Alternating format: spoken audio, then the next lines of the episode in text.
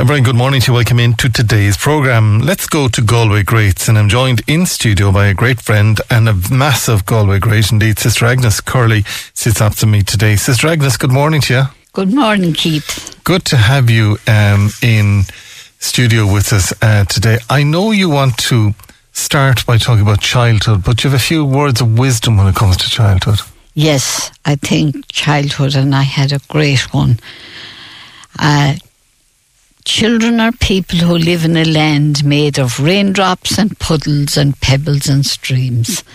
And it's a wonderful, wonderful song, Mysterious People. Mm. And I think if we come into old age, where I am now, if we can look back and still see the snowdrops and the puddles and streams and the dreams, we'll have a great old age as well, and maybe a good second childhood, because there's no harm at all in having a second childhood.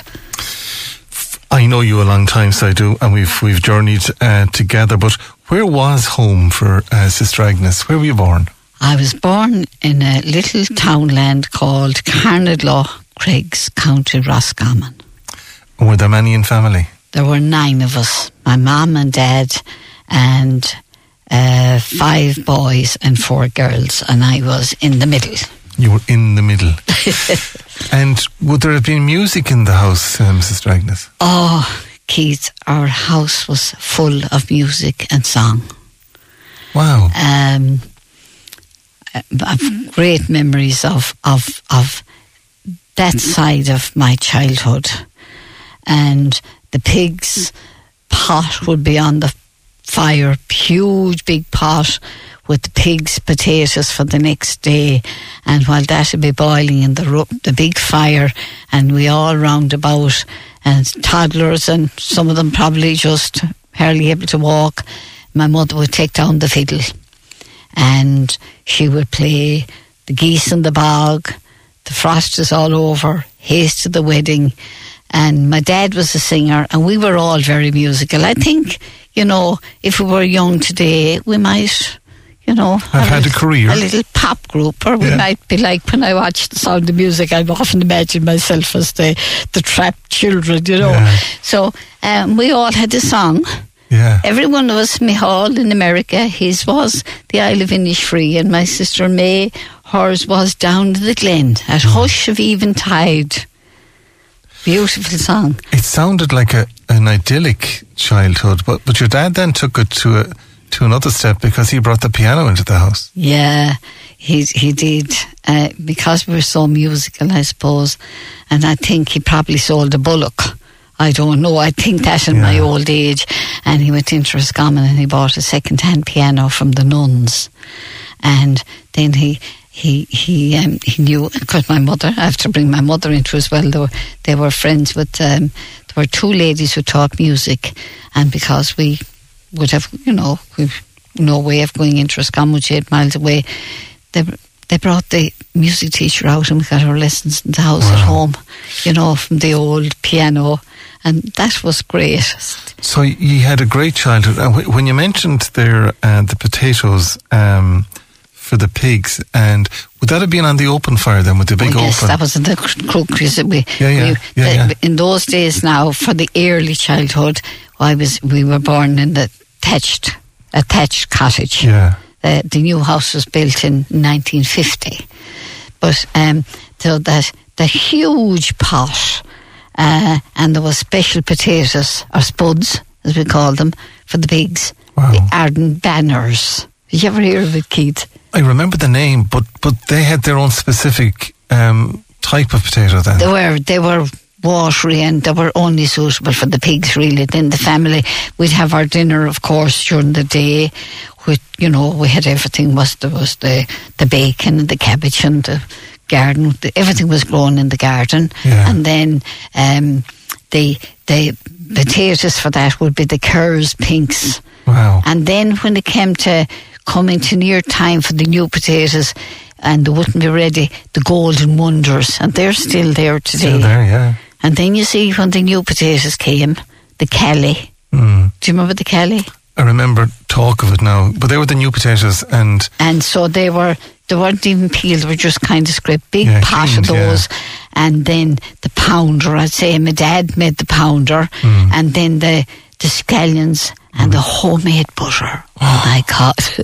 So did you have a churn at home then as well? We had a churn. We had to help with the churn.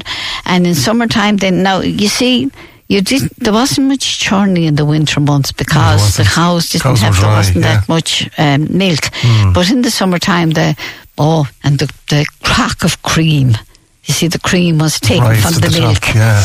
And that brings a whole lot of memories as well, the cream and the churning. We all helped the churn, but you had to, could be very hot in the summers in those times. And two of my brothers and we were sent off over into Hanley's Field to get the sweet can. Remember the sweet can? Of course it would, yeah. To bring home a can of the cold water for washing the butter. Yes. You know, and that brings to mind as well. So it was the spring well they used to go to. Spring well with the water, yes. Then we go for that. And it was a mass rock. You passed a mass rock when you were going for that. But that reminds me, Keith, of, we said the cows. I was just thinking about, because I love, when I look back, I remember the cows, we had about 4 cows and they were milked. But each cow had their own stall. Wow, yeah. And they had a name. And those cows were cleaned out from everyone. You would never put a cow into a dirty barn, yeah. Yeah, and they all had names and they were friends. But when you had asked me to do this programme, we're talking about I'd start off my childhood.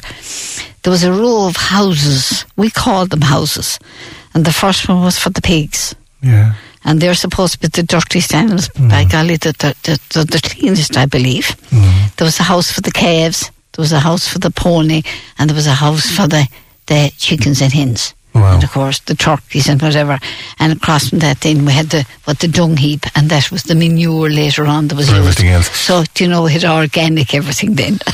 we now in 2024 talk about sustainability, but that was pure sustainability. Oh, absolutely. Can I go back to just to childhood there then again, and I mean, would you have had the thrasher coming and the farrier coming to? Oh my God, Keith, the thrasher! I loved it. I still see the front of the thrasher, and it was like little steps, and they were putting in, was it the oats? The oats, would go into it. They didn't thrash barley, did they?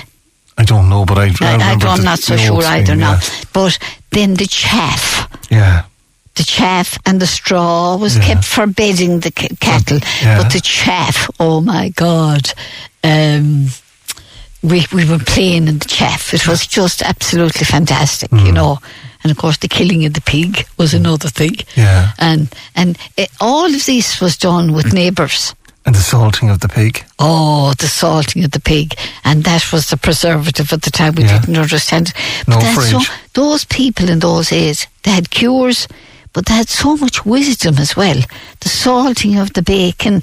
Oh, and when the pig was killed, I'm sure the older people like myself will remember this, because it's fantastic memories. They were getting the sides of the pig ready for cutting up to put in. We had a big timber box that was out in the back kitchen, which was salted and put in. It lasted forever. But there was what we called the Grishkins. Did you ever hear of them? Mm, no. When they were preparing the sides, there was 2 sides to the pig, of course, apart from the legs and the ham. They cut off the little bits of extra, which was pork at the time. It was delicious, and the neighbours got some of that. And then I see my mother, and they're just such lovely memories, sitting down, and she spent a long, long time, Keith, washing the puddings. Wow. The pudding, which was if young people heard it today, they'd never. They were washed and washed and washed and washed.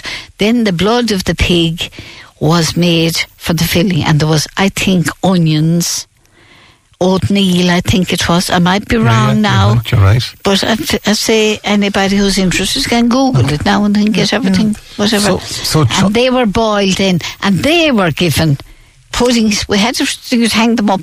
They were given to the neighbours as well. Oh gosh, it was great. So it was a great childhood. From a music point of view, because I need to take a bit of music in this one, you've picked Mysterious People by Val Doonigan. Why that bit of music? Oh, because children are people who live in a land made of raindrops and puddles and pebbles and streams, solemnly watching a twig as it sails on a clear crystal pool to an island of dreams. And when you play it, I think everybody, even young people, will see why I love it. It's a prayer. I can remember I once said my prayers, but now I stand by while my children say theirs, watching them kneeling. And I could cry that one day they'll forget all that they're feeling. Oh, what a shame that our children should grow into peace.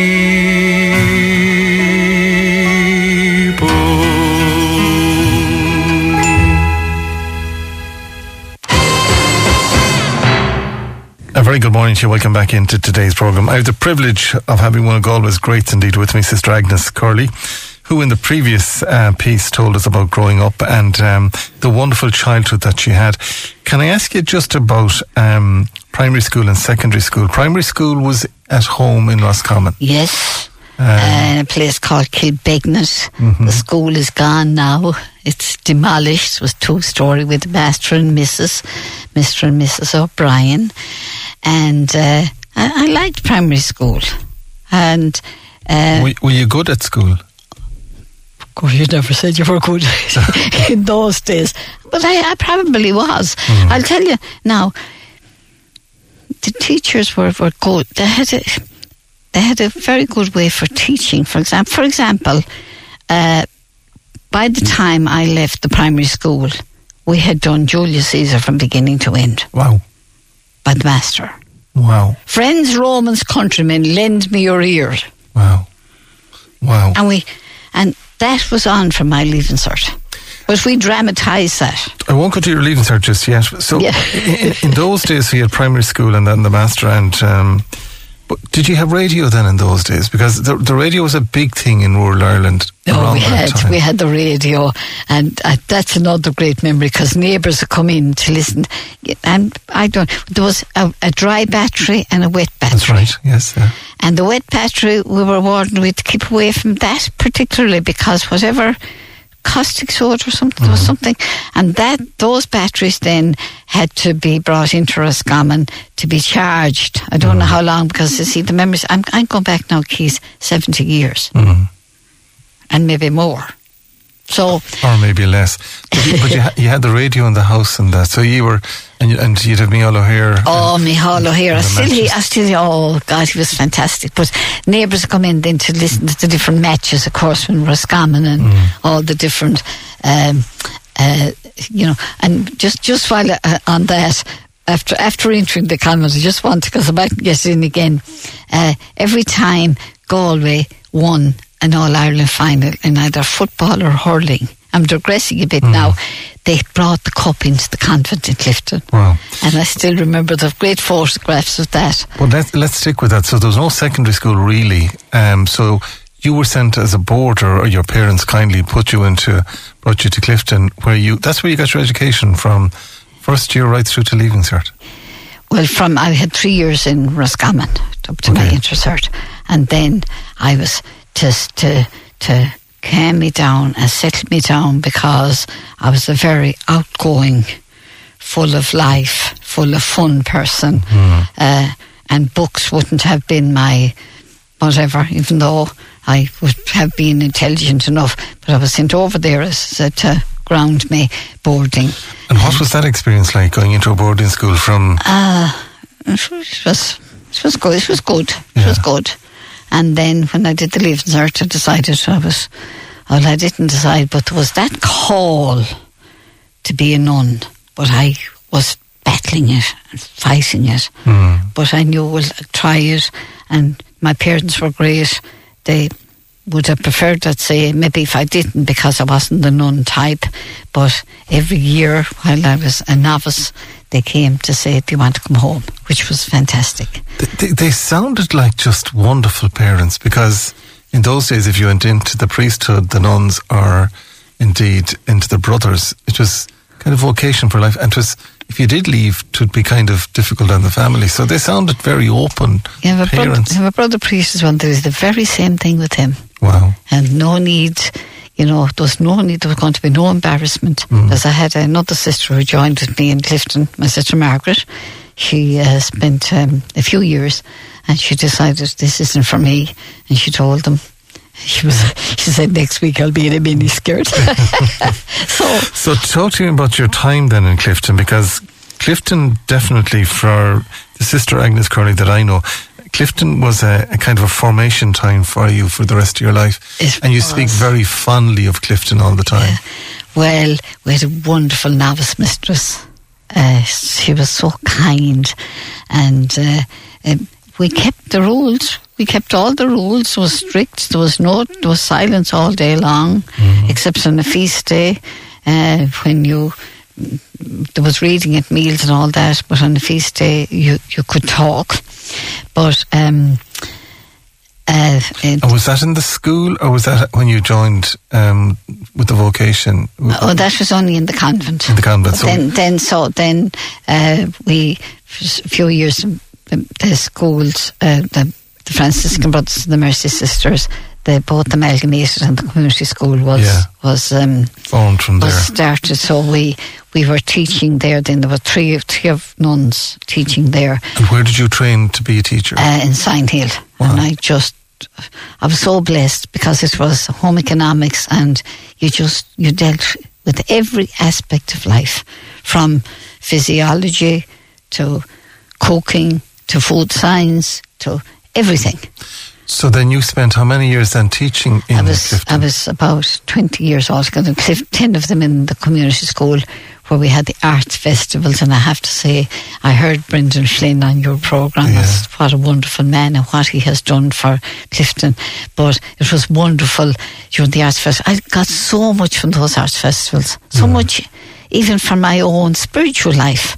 I mean, talking to the likes of Brendan Kennelly, listening to Frank Patterson singing, you know, it was a great experience to have that arts. And then one day I was asked to leave that and to come to Tuam. So that was in 86. So let's stay though in Clifden just now, because you met the likes of Peter O'Toole. You met so many people. And like Brendan Flynn, Dr. Brendan Flynn is one of the nicest gentlemen that you'll come across in life. But there's a lovely community in Clifden. So in 86 then, when you were moving out of... Before I moved from Clifden, you mentioned Peter O'Toole there. I used to do some drama with the students, and we put them in for a drama festival, and we won the county final. Wow. And then we won the Connacht final. And now we're ready for the All-Ireland final in the Gate Theatre. We had no money. And Peter O'Toole, we didn't call them celebrities at that time, lived in the Sky Road, and I wrote to him. And he didn't answer for, as I said in the old Vicky, he behaved like God. He didn't answer for a full month. And then he came and visited the convent, loved the nuns. And he actually brought three of his friends to the convent one day and got $100 from each of them and from himself. And you know, for that story ended when he died and all that, I was invited over to London, which was a great experience as well. But these were great. I'm going to come back. Great days. Going to come back to that. Just getting back then so you arrived back into Tuam, and in 1986, the year we got married. And did you go straight into teaching then? I did, again, in the Mercy. Very different single-sex school. Yeah. It was a big, big change from co-ed. And then things, you know, began to change. Even in the community itself, you know, things began to change and numbers began to drop. And I felt the convent at some stage was going to, which is now closed. So I asked if I could go into Gilmartin Road. So... What I'm going to do before we go into Gilmartin Road, though, is I'm going to take another bit of music from you, Siam, now. You've picked The Happy Wanderer. Oh, I love it. And I'll tell you what, when you listen to the words of this song, it's Sam. It's just like one of the Psalms. Okay. I love to go wandering along a mountain track. Wow. And as I long to sing, swing my knapsack on my back. And when you hear the words of it, it's just beautiful. Okay. So it's a prayer. Well, let's take a section indeed of The Happy Wanderer. And as I go, I love to sing my knapsack on my back. Thou the reed, thou the rock, thou the reed, thou the rock, thou the reed, thou the rock, with my knapsack on my back. Thou the reed, thou the rock, thou the reed, thou the rock, thou the reed, thou the rock, with my knapsack on my back. Thou the reed, thou the rock, thou the reed. A very good morning to you. Welcome in to the programme today, and again we're looking at Galway greats, and Sister Agnes Curley sits opposite me. We finished a few moments ago there with a bit of music, but I want to talk about Gilmartin Road, and I want to talk about life with you as well. You and the sisters and the Mercy Order and all that went with it, you had a huge impact, but Gilmartin Road is still home to you, and you love Gilmartin Road. I do, yeah. And all of the residents and all of the people. I do. Who did I hear yesterday talking about? I forget who it was, but Keith, when I went into Gilmartin Road,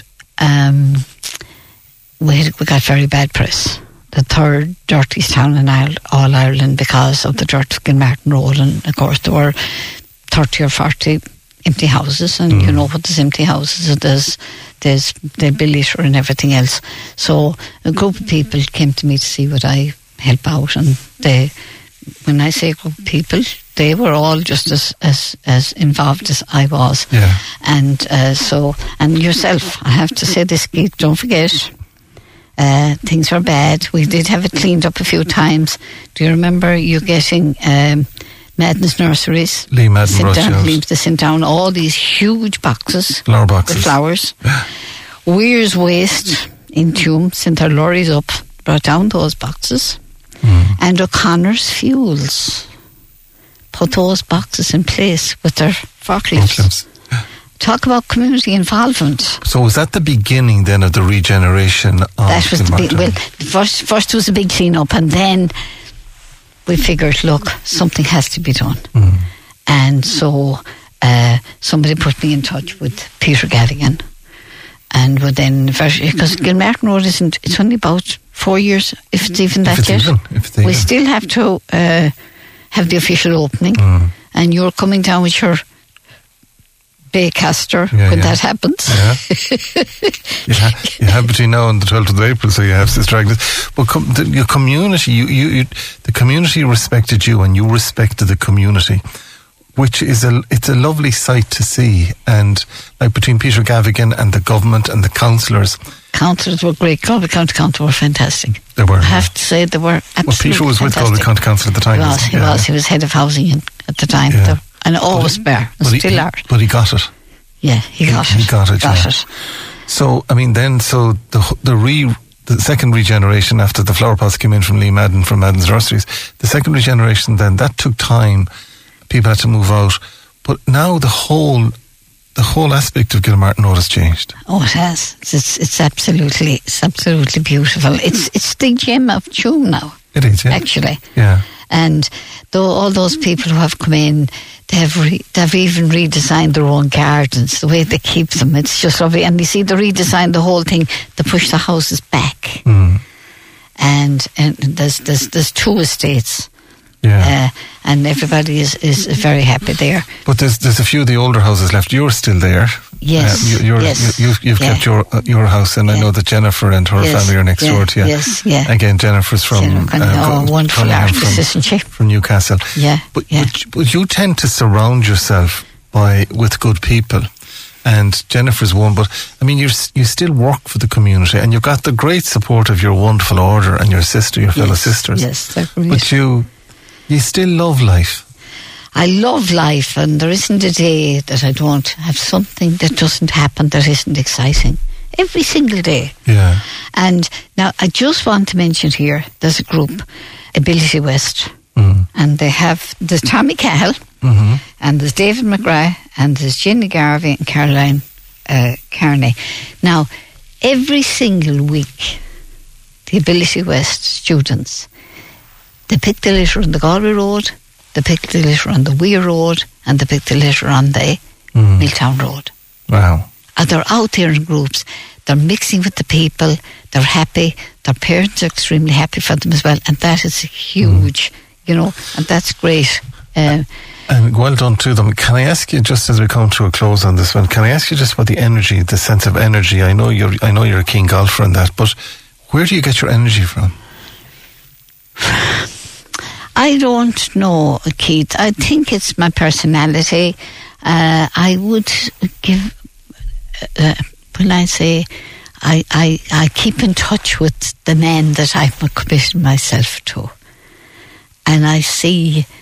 my God as a happy God as well, and I see him in all the people that I meet, and it's amazing what I have got from those people. I get a lot of credit myself, but the people that have surrounded me to help out in every project that we did, they're the people that...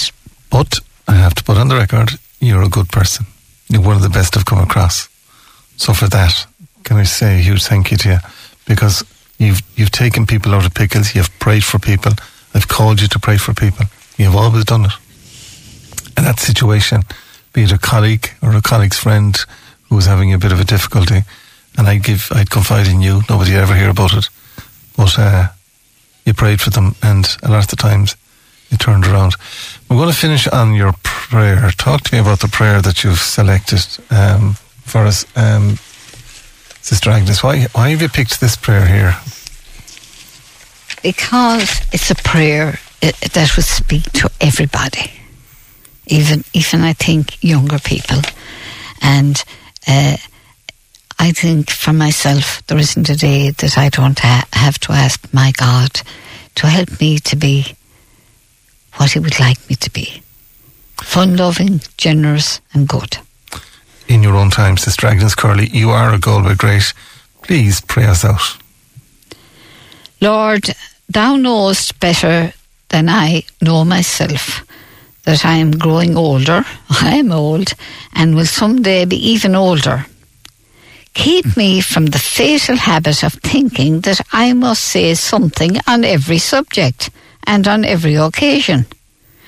Release me from craving to straighten out everybody's affairs. Make me thoughtful but not moody, helpful but not bossy. With my vast store of wisdom, it seems a pity not to use it all. But thou knowest, Lord, that I want a few friends at the end. Keep my mind free from the recital of endless details. Give me wings to get to the point. Seal my lips on aches and pains. They are increasing, and love of rehearsing them is becoming sweeter as the years go by. I dare not ask for grace enough to enjoy the tales of others' pains, but help me to endure them with patience. I dare not ask for improved memory, but for growing humility and a lessening cocksureness when my memory seems to clash with the memory of others. Teach me the glorious lesson that occasionally I may be mistaken. Keep me reasonably sweet. I do want to be a saint, but not one who is hard to live with. for a sour old person is one of the crowning works of the devil. Give me the ability to see good things in unexpected places and talents in unexpected people, and please give me the grace to tell them so. What a lovely person. There you go. That's Galway great indeed, Sister Agnes Curley. Oliver joins me now. Oliver, how do you follow that now? Well, you just have to try, Keith. You know, even if you're not great, if you're only Galway's middling, that's what we are. We'll continue. Gaelic Games, disappointment for the Galway hurlers to losing to Tip. It was a close one. Yeah, they got back level late on, and I thought, it would look like only one winner. Tipperary were kind of hit and miss. They were way up at one point, I think 8 points during the second half. Galway got it back to level, but Tip got a late penalty to put a gloss on the scoreboard, 126 to 24 points, and our losing record in Thurles continues in National League action. But still a good workout from a Galway perspective. Elsewhere in the National League, there were expected wins, albeit Limerick only beat Westmeath by 6 points, which is a far cry from the 30-point plus whopping that Galway put on them the week before. Antrim were very unlucky, losing out at home to Dublin by a point, 120 to 119.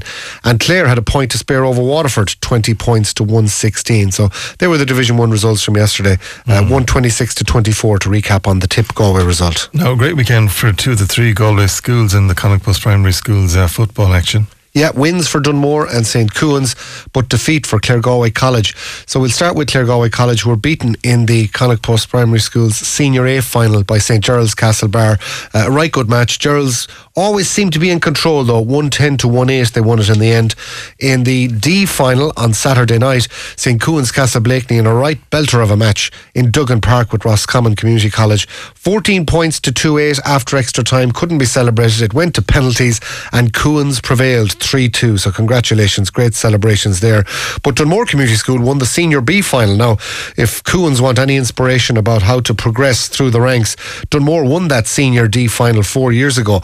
Last year they won the Senior C, and last Saturday they won the Senior B title, beating Carrick and Shannon comfortably, 115 to 8 points, much to the delight of teacher and manager Carlos O'Gara. Yeah, I look at it from start to finish. The key word at half time was control. And that's what they did, We slowed it down, we speeded it up at the right times, and, we probably hadn't our best display, but, who cares at this stage, 9-1 up, 20 minutes gone, you were thinking, is this one put to bed? But then the end of the first half, did that cause you a few worries? Absolutely, and Carrick were unlucky once or twice, but we probably had the quality up front. That was probably the difference in the two sides. But I'll tell you one thing, we earned it today, 8 different scorers, that was the key as well. And at midfield, you two stellar performers. Yeah, they look at their two powerhouses, like county experience come to play. But I have to mention the peripheral lads, they were just outstanding today, and they were the winners. That's the one for us, to be honest with you. It was also a busy day down there on Saturday with Camogie, Keith, in the Connacht GA Centre. The place was packed with colleges coming from all over for the various competitions. We'll talk about the Ashburn Cup in a moment, but well done to University of Galway, who finally won the Purcell Cup at the third time of asking. So they're back in the Ashburn Cup next year. They really were far too good for SCTU Carlow, winning in the end by 5-27 to 1-9. So a dominant display by the Galway girls, and we look forward to them being back in the Ashburn, and they might be having to beat some of their own, because University of Limerick won the Ashburn Cup, beating TU Dublin in a cracking final, and 6 Galway girls in that UL squad. So great for Galway Camogie to see that representation. Mentioning Galway Camogie, the girls are out next Saturday against Clare in their league opener, and the Galway ladies footballers, they go to Dublin on Sunday. Now, Super Bowl, did you stay up for it? I watched the first half, and then it was about 10 to 1, and I said, nighty night, because I'm not staying up until 3 o'clock to watch this. 10 points to 3 to San Francisco at half time. Mahomes, as in Patrick Mahomes, the Kansas City quarterback, didn't get much of a look in that first half. I think they'd only 3 first downs. Defense is well on top. Second half, it was quite tight, but Kansas kept in the game and eventually tied it up with a field goal with the last kick to make it 19-19. Into overtime they went. San Francisco got the first points on the board to go 22-19 up. But then, with the last play of the game, 3 seconds left, who. First and goal. Mahomes flings it. It's there! Hartman! Jackpot! Kansas City!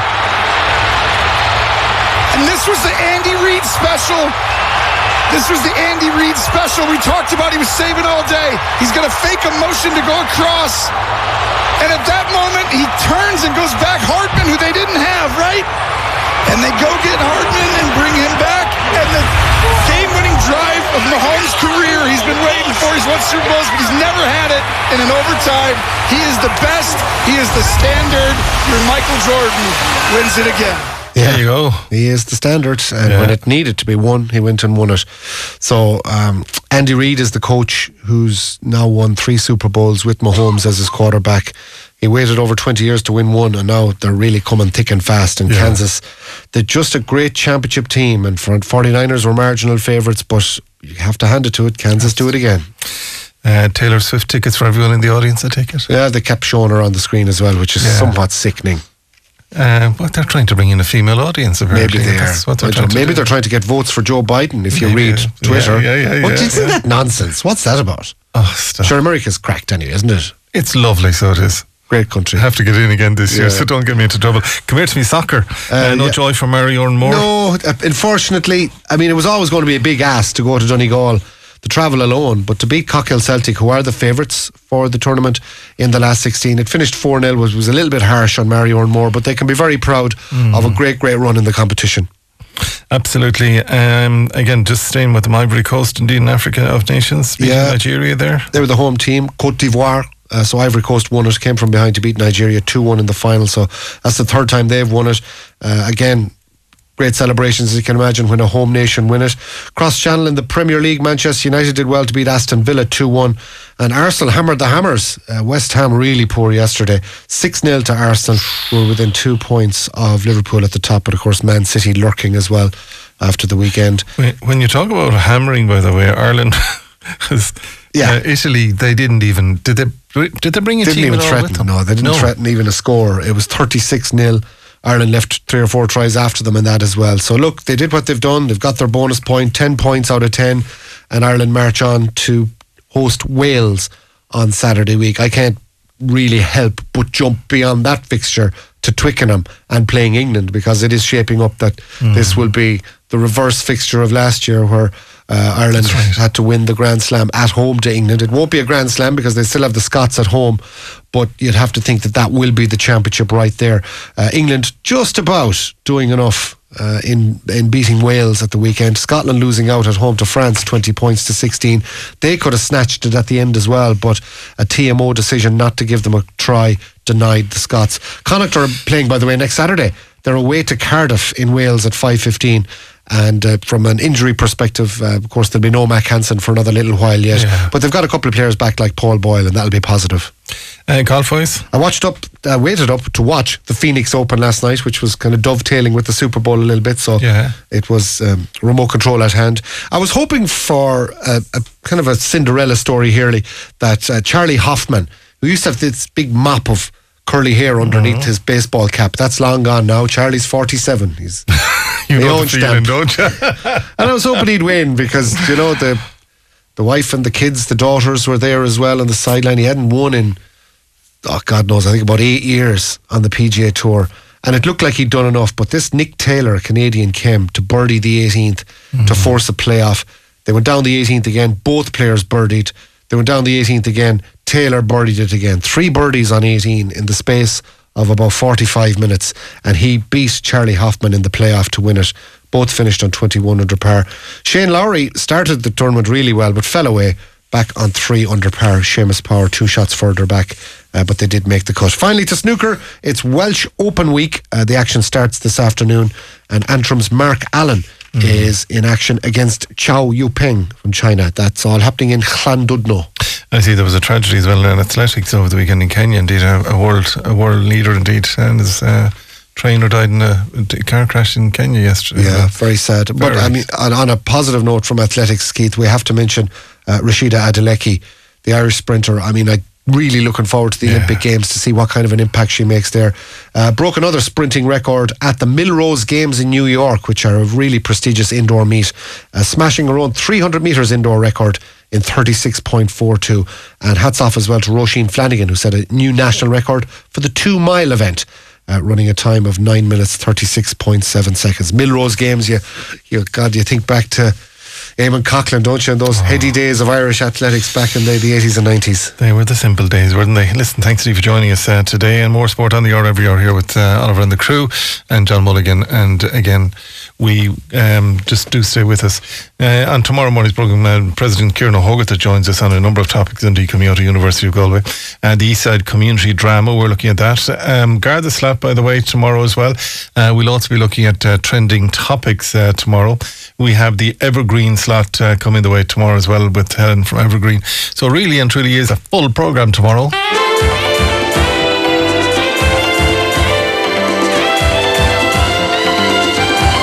We got a great reaction, by the way, to Sister Agnes. I'll give you some of those comments tomorrow. Don't forget, if you missed it, you can go to our podcast and just go to listen, go to Galway Talks. You'll see my little head on it. And from there, then just go to today's and you can podcast the 11 o'clock hour. And that's where Sister Agnes's Galway Greats piece is. So if you have any further details, just call reception here. That is it for today. John Morley produced. Siobhan took all of your comments.